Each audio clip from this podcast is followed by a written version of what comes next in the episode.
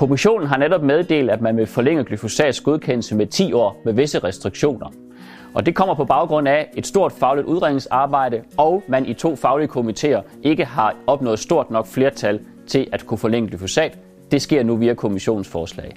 På Plantekongressen vil Per Kusk fra Aarhus Universitet fortælle om hele den proces og hvad de restriktioner, som der kommer fra kommissionsforslag, betyder.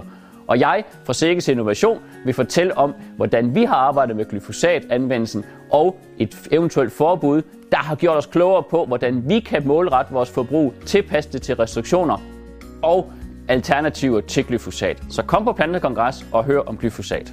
Vi ses.